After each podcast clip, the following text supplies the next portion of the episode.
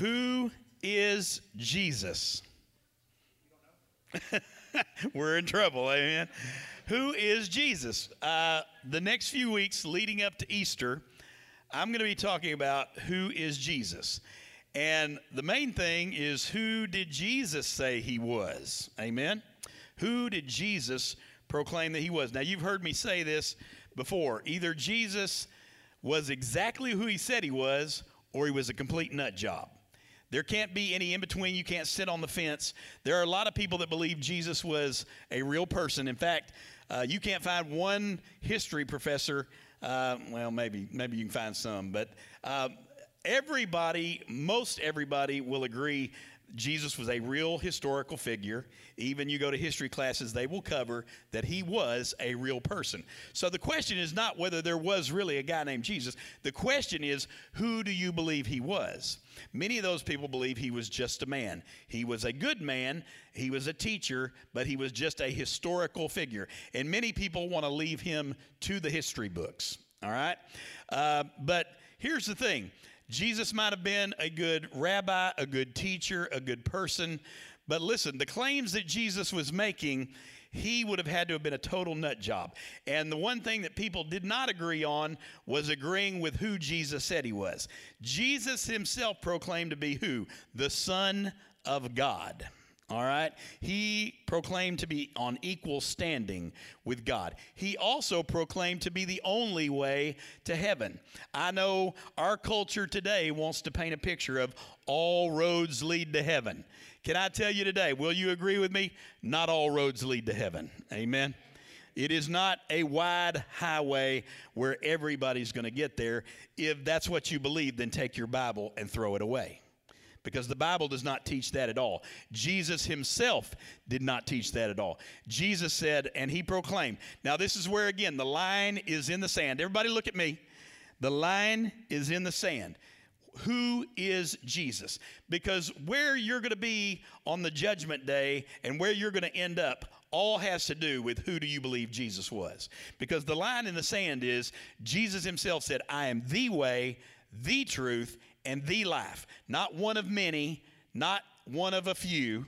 He said, I'm the way, the truth, and the life. And then he made the biggest statement of all no man comes to the Father except through me. And that's where the line in the sand is. Who do you say Jesus is? Now, these people that want to say, well, Jesus was a good teacher, some even want to say, well, he was a prophet. Well, you know what one of the first laws of being a prophet was? The minute that you said God said something and it came out of your mouth and it was not true, they would stone you to death. So why didn't they stone Jesus to death at the moment that came out of his mouth? See, you cannot believe that Jesus was a prophet if you don't believe that everything that came out of his mouth was true. So by proxy, if he proclaims that he is the way, the truth, and the life, and nobody can come to the Father except through him, and he really is a prophet, then the truth just came out of his mouth. Amen? And you cannot deny that.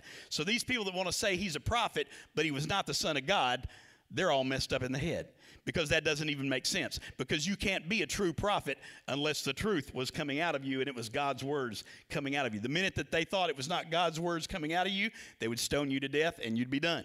All right? So you've got to decide, I've got to decide, and I don't know if you've decided yet. Maybe you're here this morning and you think, well, my gosh, Mark, we live in Tyler, Texas. We live right here in the buckle of the Bible Belt. I want to tell you, I believe this is the most dangerous place to live as far as Christianity goes. Now, a lot of people, and I'm not saying we shouldn't be proud of our town, but a lot of people kind of have this self righteous air about Tyler, Texas, and East Texas that hey, we're we all live in the buckle of the Bible Belt. We're all going. Amen. We're all good folks around here. Amen. And I'm here to tell you today, it's it's something that we want to proclaim.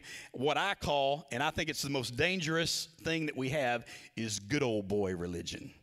And what you have in the buckle of the Bible Belt is a whole lot of good old boy religion.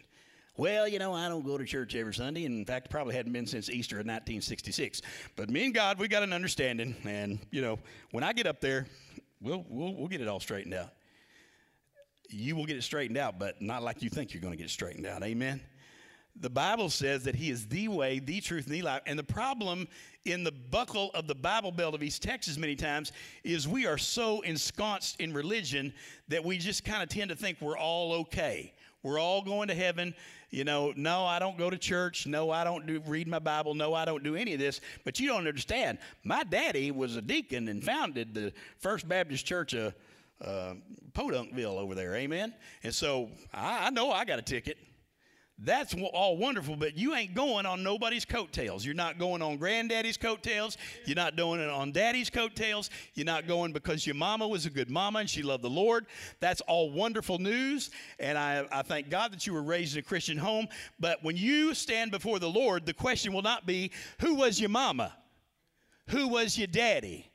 Who was your granddaddy? Did you have any deacons in your family line? None of those questions will ever come up. The question will be directed to you and to you alone. And it will be this What did you do with my son? What did you do with my son? Now, I'm here to tell you, we get a picture of a loving Savior, and He is. But the Bible proclaims that one day there will be a judgment day. It will all come down, and there will be a judgment day. And I want to tell you, some people want to say, well, surely God wouldn't send people to hell. God will not send anybody to hell. People will send themselves to hell. God provided a way away from hell. He provided a ladder out of hell through his son Jesus Christ that costs you nothing. All you have to do is say, I admit I'm a sinner and Jesus, I believe you died for my sins on that cross, and I accept you as my Lord and Savior. It's as simple as that. He provided a way for you. There is no reason no one in this room should go to hell. If you go to hell, God will not send you there. Your sin sent you there, and your uh, your lack of humility and your pride, so because you would not bow your knee to the Lord Jesus Christ. That's what will send you there. Amen. So I'm here to understand. I want you to understand today. And many people want to say, "Well, surely God, God's a loving God. God wouldn't do that." Listen, if I told you my, my oldest son is named Matthew, if I told you that, you know what, I sent my son Matthew, my oldest son Matthew, I sent him and I put him in front of you in front of a firing squad, and he took your bullet so that you can have a way into heaven. You don't think when I, you stand before me one day, I'm going to say, My son stood there and took a bullet for you. He took your bullet and he died for you what did you do about it? You don't think that's going to cause a father to say, What did you do with my son? I gave you my son. I gave you my one and only son. I sent him to you to die the most horrible death imaginable. And what did you do with him? Any father I know would say, You know what? That cost me about everything to send my son and know what he was going to go through and know how he was going to suffer and die for you. That cost me everything. And you don't even give it a second thought. You haven't, you don't have time for me. You don't have time to give your life to me. You don't have time to live your life for me. You don't have time to even thank me or do anything for me. How do you think that would make you feel? How many times does our Heavenly Father get none of the credit and all of the blame? Probably most of the time. Can you imagine how that would make you feel? Where you get all of the blame and no credit. I'm here to tell you, things go wrong, everybody wants to get mad at God. And I want to tell you today, don't get mad at God. Listen, you keep your eyes firmly planted on God. Now, you may be out there today and you may say, Well, you don't understand. A preacher hurt me. Well, guess what? You had your eyes on the wrong guy. You may say, well, a church member hurt me. They said something, and it really hurt my feelings. It offended me. You had your eyes on the wrong person. If you keep your eyes firmly planted, will people let you down? Yes.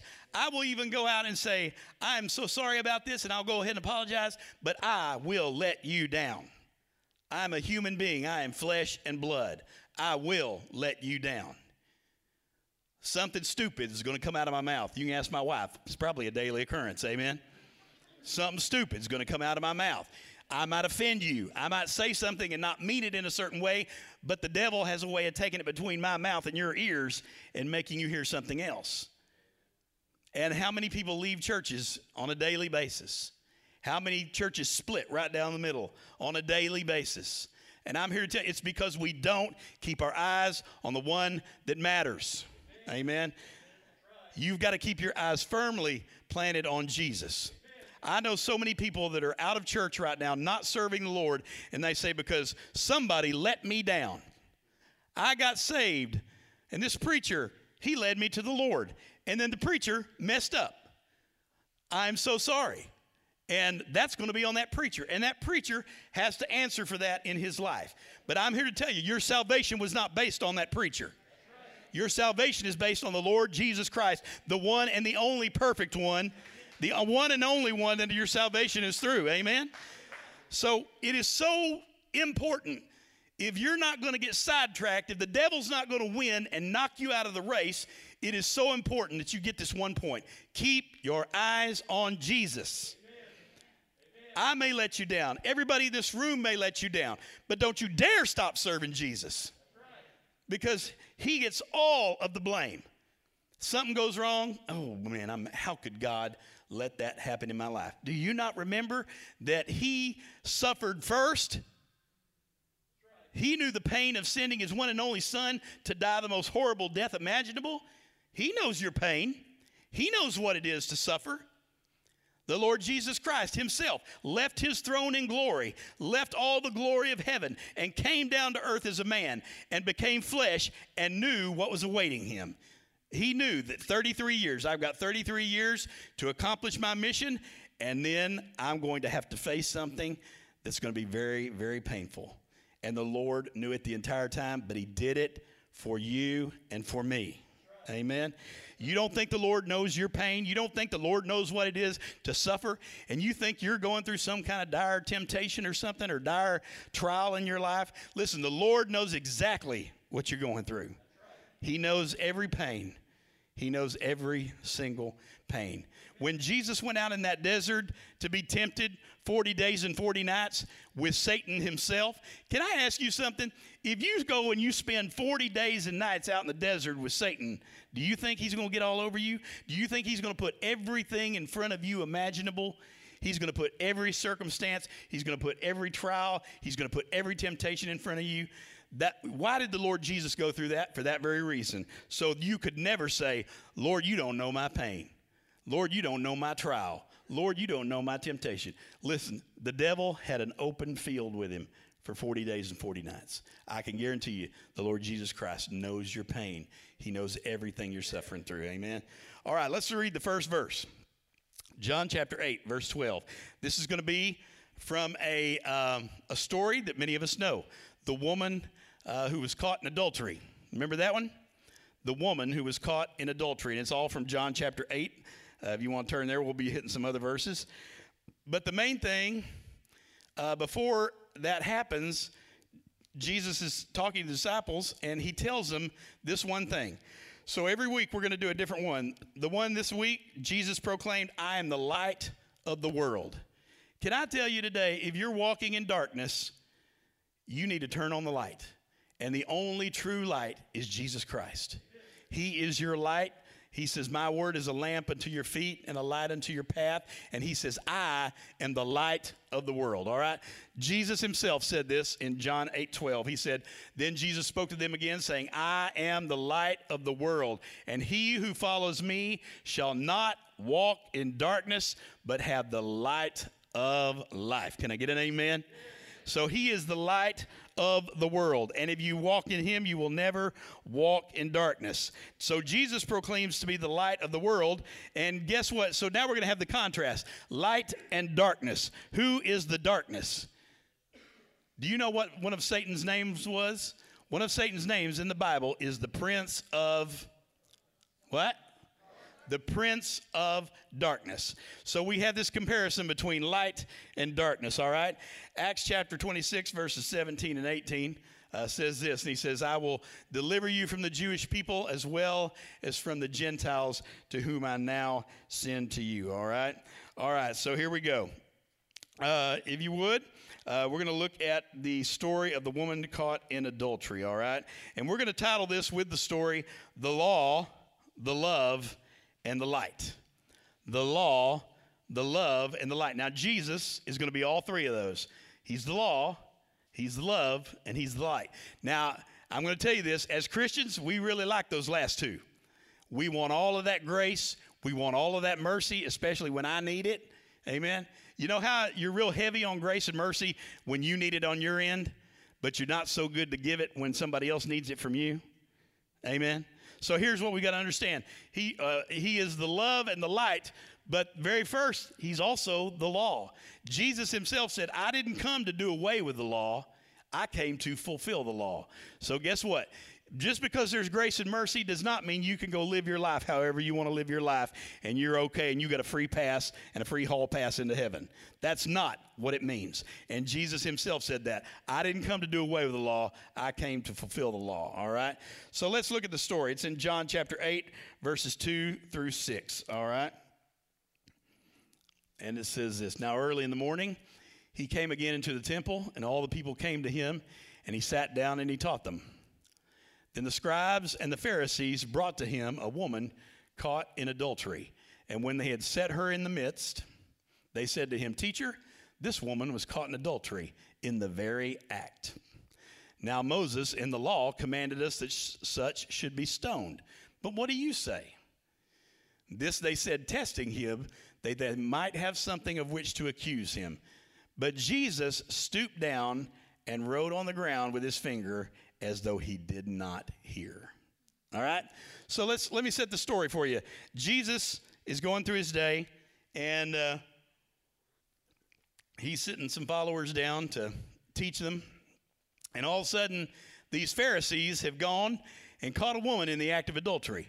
Now, you might think, well, those good old scribes and Pharisees, they were just trying to get this woman straightened out. No, this was a setup from the very beginning, wasn't it? This was a setup they were, uh, they were conspiring to catch this woman in adultery, which means they probably had to be nearby, being a bunch of peeping toms, watching, seeing what was going on. Once uh, that she was caught in the act, they rush in, catch her, drag her to the temple, probably naked or half naked, and throw her out in front in the middle of the temple in front of Jesus and they are baiting Jesus. They are setting Jesus up because they, they know, they say, Jesus, uh, what, do you, what do you say about this? This woman was caught in the act of adultery, so the law of Moses says that we ought to stone her to death. And they want to see what Jesus is going to say, all right? Because according to the law, she's guilty and she should be stoned to death. And here's what why they were trying to bait Jesus. If Jesus agreed, then he loses his loving reputation. He loses his reputation for love and grace and mercy. But if Jesus forgives her, then he's condoning the adultery and uh, he is breaking the law of Moses. And good Jewish boys, they did not break the law of Moses. Amen. That was a no no, all right? So they know they, they've got him on either answer, all right? So the law, what happens is the law reveals our guilt. How many of you let's just take the very basics of the law, the Ten Commandments. Thou shalt not lie. Anybody in here ever lied? Look around you, the ones without their hands up, they're lying. Amen. You are a liar. Amen. Anybody in here ever taken something that wasn't yours? You are a thief. Anybody here ever lusted after somebody just in your thoughts? Thank you. Thank you. That's a good admission. Bible says if you've committed it in your mind, you've already committed adultery. Amen. So we've already established right here within a few seconds, you are a bunch of lying, cheating, adulterizing people. Amen.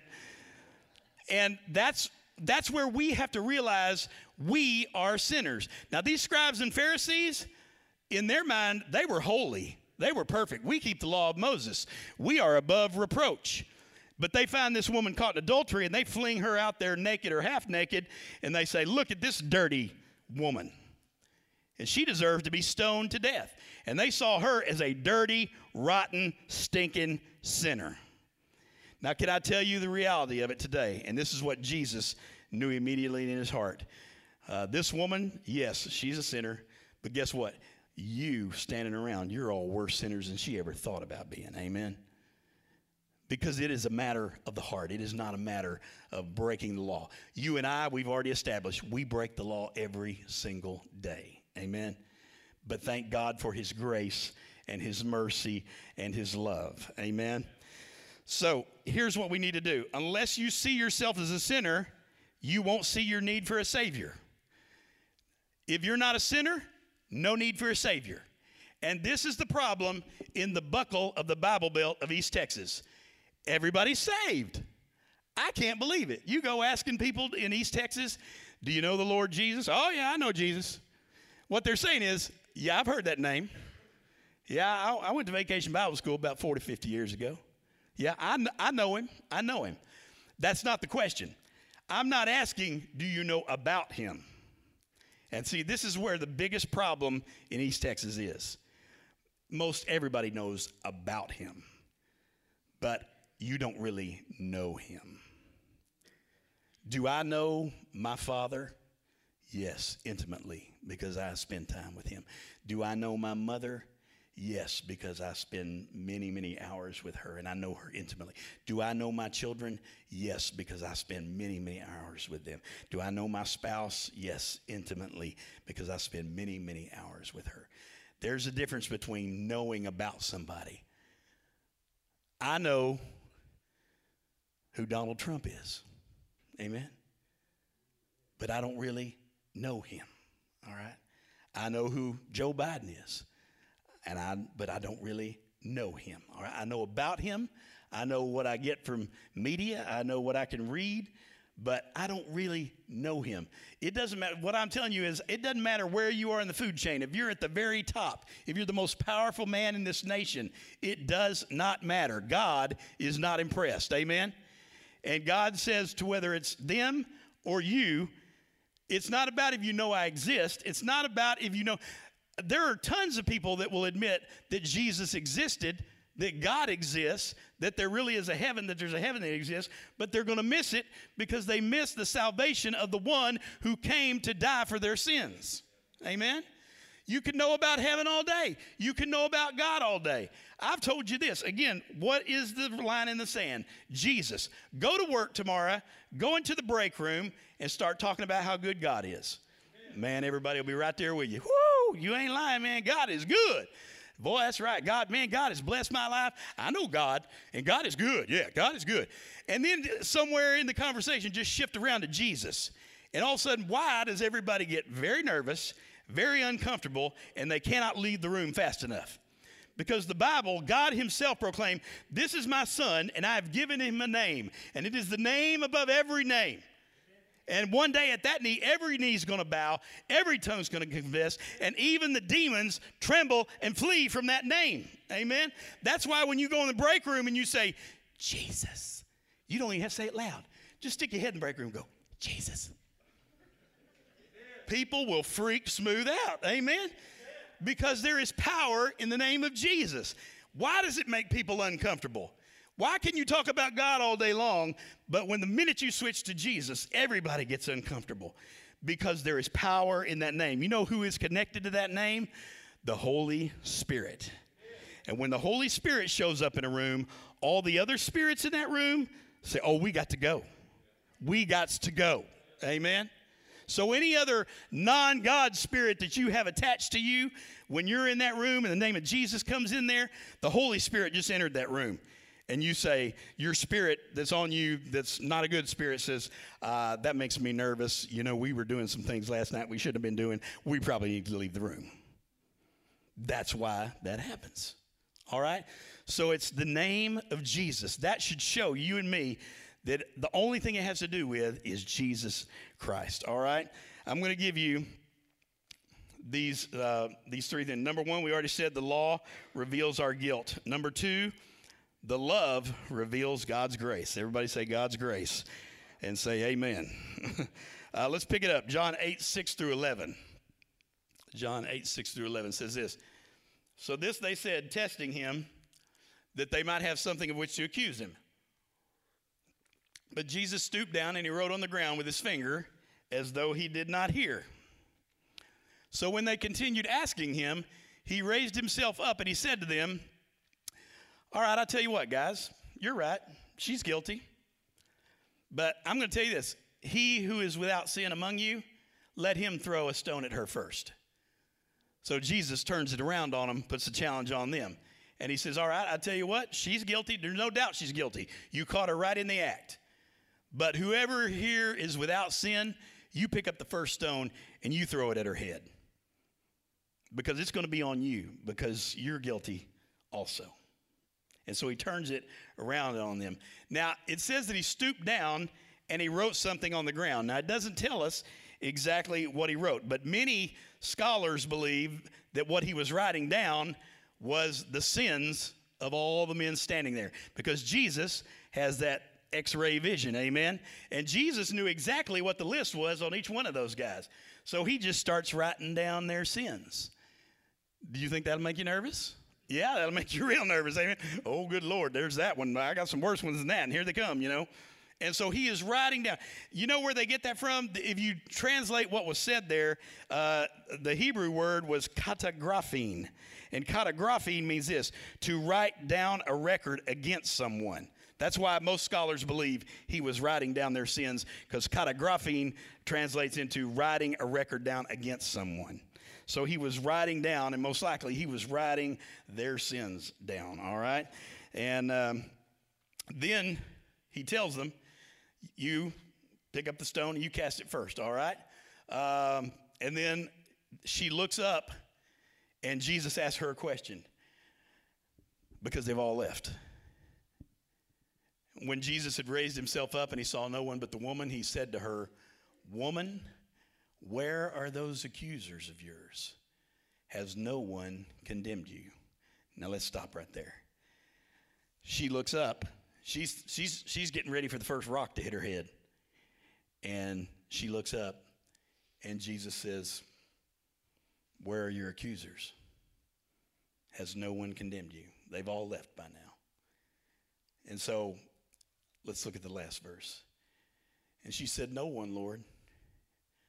And Jesus says an amazing thing to her Neither do I condemn you. Go and sin no more. He said, None of you have the right to accuse her because you've all got sin in your life. Whether you believe it or you don't, and this is for everybody in this room, and I hate to do this to you, but you are a dirty, rotten, stinking, no good sinner. You are a dirty, rotten, stinking, no good sinner. Ended on Rusty over there. Amen. Uh, you know, uh, you are a dirty, rotten, stinking, no good sinner. Amen. And so you're not in line to judge anybody. You're not in line to condemn anybody. You're not in line to accuse anybody. Amen. And this woman caught in adultery becomes a daughter of the king because of God's love and God's mercy. Do you need God's love and God's mercy? Man, I need it so bad. I need it every single day. I need it every minute of every day. Amen. And then he tells her one other thing, and this is the part you're not really going to like. You see what those last words say? Uh oh. Now, Mark, this was going real good. Why you got to do this?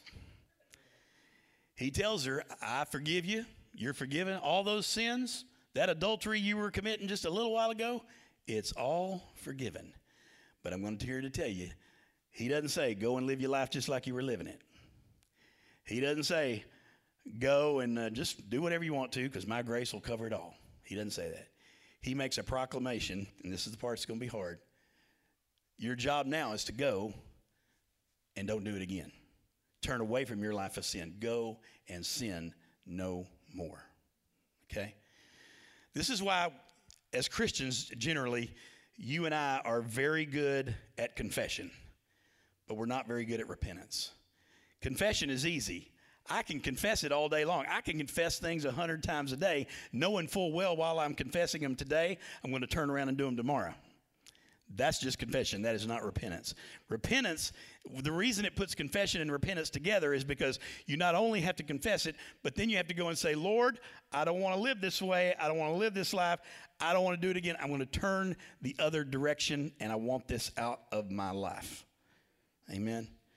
And that's why when you go back into it and you wonder, well, God, I thought you were with me.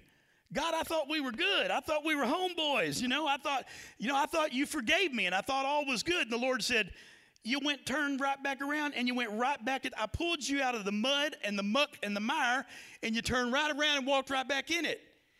And I cannot go in the muck and the mire. I can pull you out of the muck and the mire, but I cannot go in the muck and the mire. So when you don't go and sin no more, then I am separated from you. And we want to wonder then, well, God, why aren't you blessing me? Or God, why are things not going on? God, where did you go? Many times it's because we just need to look in the mirror and say, you know what, Lord? I didn't go and sin no more. I didn't turn away from those things. I didn't change the things in my life that needed to be changed. Could I tell you today, and somebody needs to hear this today, I need to hear this today. Go and sin no more means turn away. Look at the things in your life, look in the mirror, and say, Lord, show me the things that are not good. Show me the things that I need to cut out. And Lord, give me the power to cut them out of my life right now. Right now. Amen. And it is a daily battle and a daily struggle. And I'd be lying if I didn't tell you that I struggle with it. I'd be lying if I didn't tell you everybody in this room struggles with it. Amen. But you have got to go and sin no more because all sin does is it keeps Satan in charge and it keeps us separated from God and it keeps us from fulfilling what God wants to do in our lives. And we have so much wasted life and so much wasted potential. Isn't that sad? Isn't that sad of how we live our lives? Go and sin no more. And then John chapter 8, verse 12. Let's go ahead and show that one. Then Jesus spoke to them again, and he said it one more time. He said, I am the light of the world. He who follows me shall not walk in darkness, but have the light of life. So all this happens, and I'm gonna I'm gonna end it right here, I believe. Go ahead and pull up John 12, 46. But here's where it ends. I'm gonna kind of end it on this, all right? All this happens. You remember he had had a bunch of people come into the temple and he was teaching them. So all of this happens. They bring and they throw this woman caught in adultery. They throw this naked woman or half naked woman right out into the middle of the Bible study. Boy, that'll liven the Bible study up, won't it? Amen.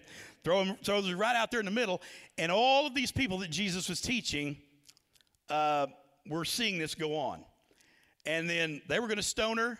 All those guys, they walk away head hung in shame because they know they just been busted, all right? And then what happens? All of those people that he was teaching are still there. And Jesus says, This is a teaching moment. And he says, You see how that woman, I just pulled her out of darkness into the light? He teaches the people and he says, I have come as a light into the world, that whoever believes in me should not abide in darkness. He says, I am the light. If you're tired of walking in darkness, I am the light. Wow, what a teaching moment. Amen. They've just seen a woman change from an adulterer to a child of the king, like that, and brought out of the darkness into the light. Can I tell you this in re- reference to the woman caught in adultery? Everything in the darkness, and this is hard, everything in the darkness will eventually be brought into the light. I've experienced it. You've experienced it. We think we can fool God. We think we can fool everybody else, and you might fool everybody else, but you ain't never going to fool God. Everything that's going on in the darkness will eventually come into the light. So we might as well be ahead of the curve and say, Lord, I want to get this out right now. I want to get this out right now. Julie, if you'd come, if you would bow your head and close your eyes. Can I tell you this?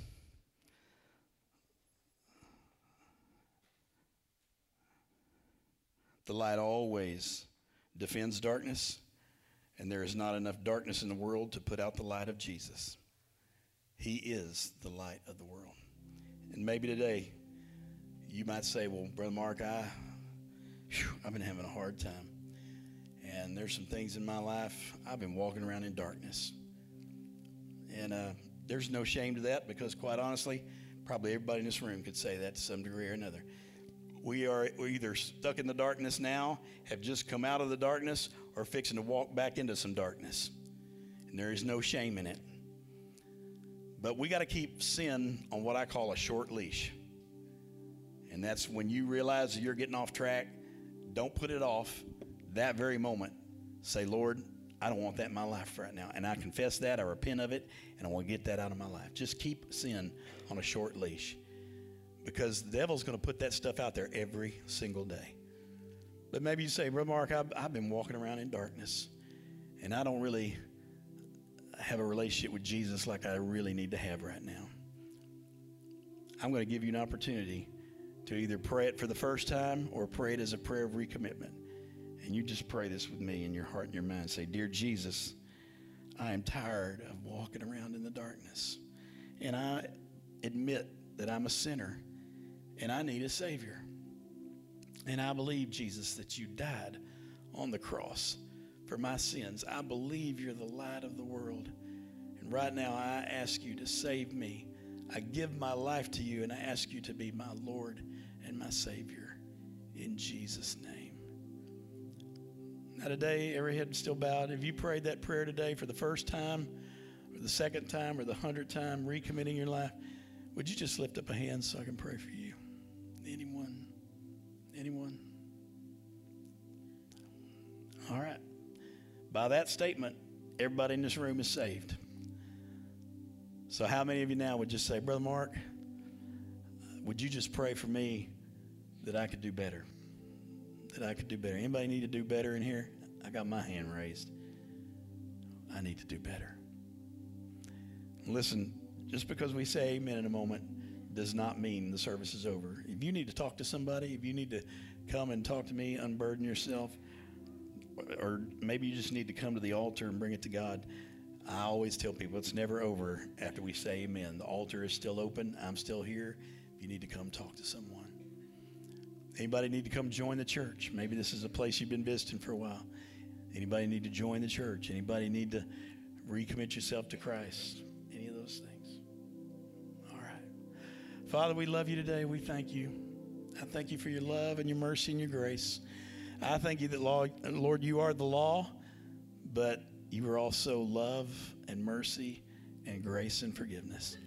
And so, Lord, I pray that God, Lord, would, could we just live our lives where we would be so effective for you? And the only way to do that, God, is just to repent and confess of our sin and move it out of the way, God. And so, Lord, I pray that when we go home today, we just say, Lord, there's some things in my life, Lord, I want to leave those things behind and I want to live for you. Lord, bless this day. Bless everyone in this building.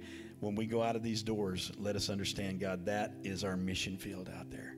May we just tell others about you. May we let our light so shine before men, Lord. And we just give you the rest of this day in Jesus' name. And everyone said, Amen. God bless you guys. I hope that that ministered to you.